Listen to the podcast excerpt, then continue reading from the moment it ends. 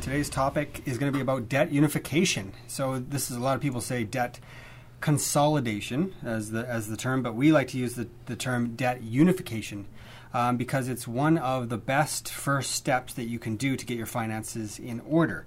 Um, mostly because it is going to help you to be more efficient with your money. Um, that means that you know you can consolidate some uh, some places that you have high interest loans. Uh, if if possible, you can unify all this debt into a place that you have a lot more control. So let's just talk about that and, and what it means to uh, have debt unification. Well, the first thing I do when I'm looking at a cash flow sheet is I look at where's the money, how much money is coming in, but where is it going? And for most people, they have their mortgage payment. They've typically got some kind of a vehicle payment, which may be done through a finance uh, financing company or a dealership. Uh, they've got credit cards, usually more than one. They may have a line of credit established, and they may have a savings plan or an RSP contribution plan or an education plan that they're contributing to. And so you think about all these different uh, commitments that people have, and each one of them has a payment or a repayment schedule that you are obliged to comply with. And usually a portion of that payment is going towards the principal and a portion is going towards the interest. Now, as credit cards go, quite often the interest rate could be 19.9 right up to 29.9, 26 point some for uh, store credit cards and that kind of thing. So the interest rates can be uh, quite significant if you're carrying balances on them. And um, lines of credit may be a little bit cheaper, and of course, a mortgage may be appear to be the interest rate might be significantly cheaper. However, if you break down the actual payments, you would be surprised to find out on a 20 to 25 year mortgage that all of your payments for that first five years are between 41 and 61 percent interest. And that's because it's reverse compound interest in favor of the banks. So that those first years is when you're paying the most interest, and you start paying least, less and less interest over time. But it's you know spread across 25 years or something like that. It's a, it's still high amounts of interest because it's compound interest. Um, it's not simple interest. We, we talk, I mean, it's one of the seven wonders of the world, the magic of compound interest, and we're taught this in our financial education. Uh, how we want to get money started uh, saving and accumulating early in life. And once it starts to get you know invested for 25 and 30 years then true compounding really starts to to, to um, cause that money to grow significantly. However the reality is for most people it never happens. They're forced to dip into that money once in a while and stop the process.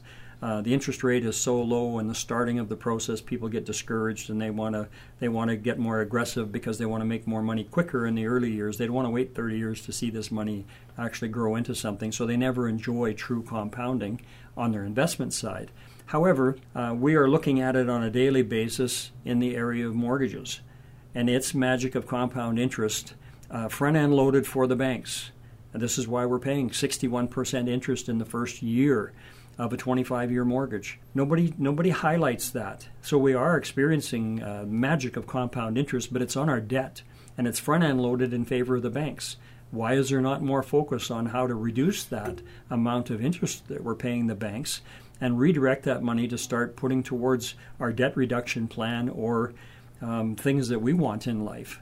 The whole thing is completely backwards and uh, we're we're we're enjoying the magic of both. But I can tell you that most people they have no idea of the amount of interest they're paying on their fixed rate mortgages that they are going to be running down to and want to lock in here any day because the banks and Bank of Canada is just reducing the interest rates again on mortgages, and they're going to be racing around town chasing that 2.74% or that 2.97% or it doesn't matter what it is. They get you chasing the rate that has nothing to do with the amount of interest you're paying the banks in the early years of a mortgage. And I'm going to say at least the first 10 years is more than 50%. For a whole 10 years, more than all your payments, 50% is going to be interest. And uh, there's got to be a better way, and we have a better way, and it's called Manulife One. So we've talked about Manulife One lots in a, a bunch of our podcasts and, and episodes here. So you know, I would hope that uh, people listening have heard about it a whole bunch already. Um, but the thing about uh, basically unifying your debt is that once you have done this, you have so much more control over your money. you have control over how fast it gets paid down and where what the interest rate is because it's a, typically a low rate. Um, and then you also can, when it's all unified and put together, you can build a very understandable plan on how to reduce it. And that's that's one of the best things because when you can see where the finish line could be, it makes it a lot easier to keep on pace. Uh, you know, some people that you know are in their uh, in their late fifties, coming up to sixty, um, and they're thinking, "Ooh, we still have all, all this money on our house. We still owe, you know, we still owe this money on our lines of credit. You know, we only have this many more years before we want to retire, but there's no end in sight. We don't even know how we're going to get there. Um, we don't even know. So just their peace of mind of thinking about, well, I don't even know how much, how many more years I'm going to have to work. I don't want to work anymore. I've already been working for, for 38, 40 years.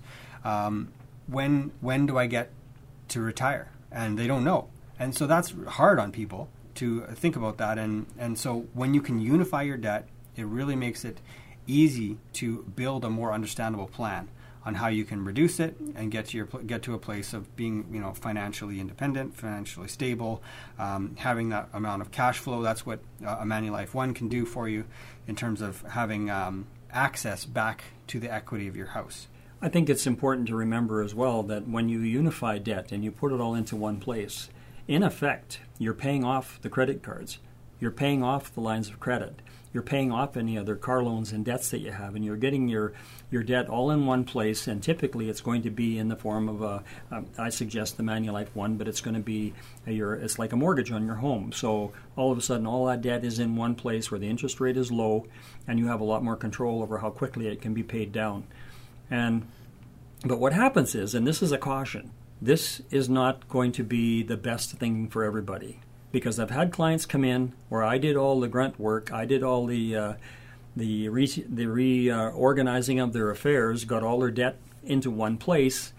So now they've got empty credit cards, they got an unused line of credit, and they don't have any car loan, and they act as if they won the lottery. And they go out, and they next thing you know, there's a new diamond ring, there's a trip to Hawaii, they're driving a new snowmobile. I see their ads on TV, they're sitting in a hot tub, and it's like, oh my God, they think they won the lottery and, and they're out of debt.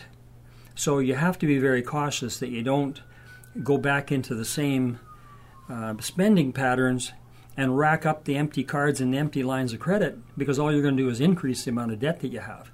When we unified the debt and put it in one place, we didn't increase the debt, we just got it in one place where you could better control it. However, you still have the same amount of debt. But in people's minds and what they were looking at, it looked as if they were now all of a sudden debt free. They had low payments and and uh, they could spend all this money on lifestyle. So that may be a choice.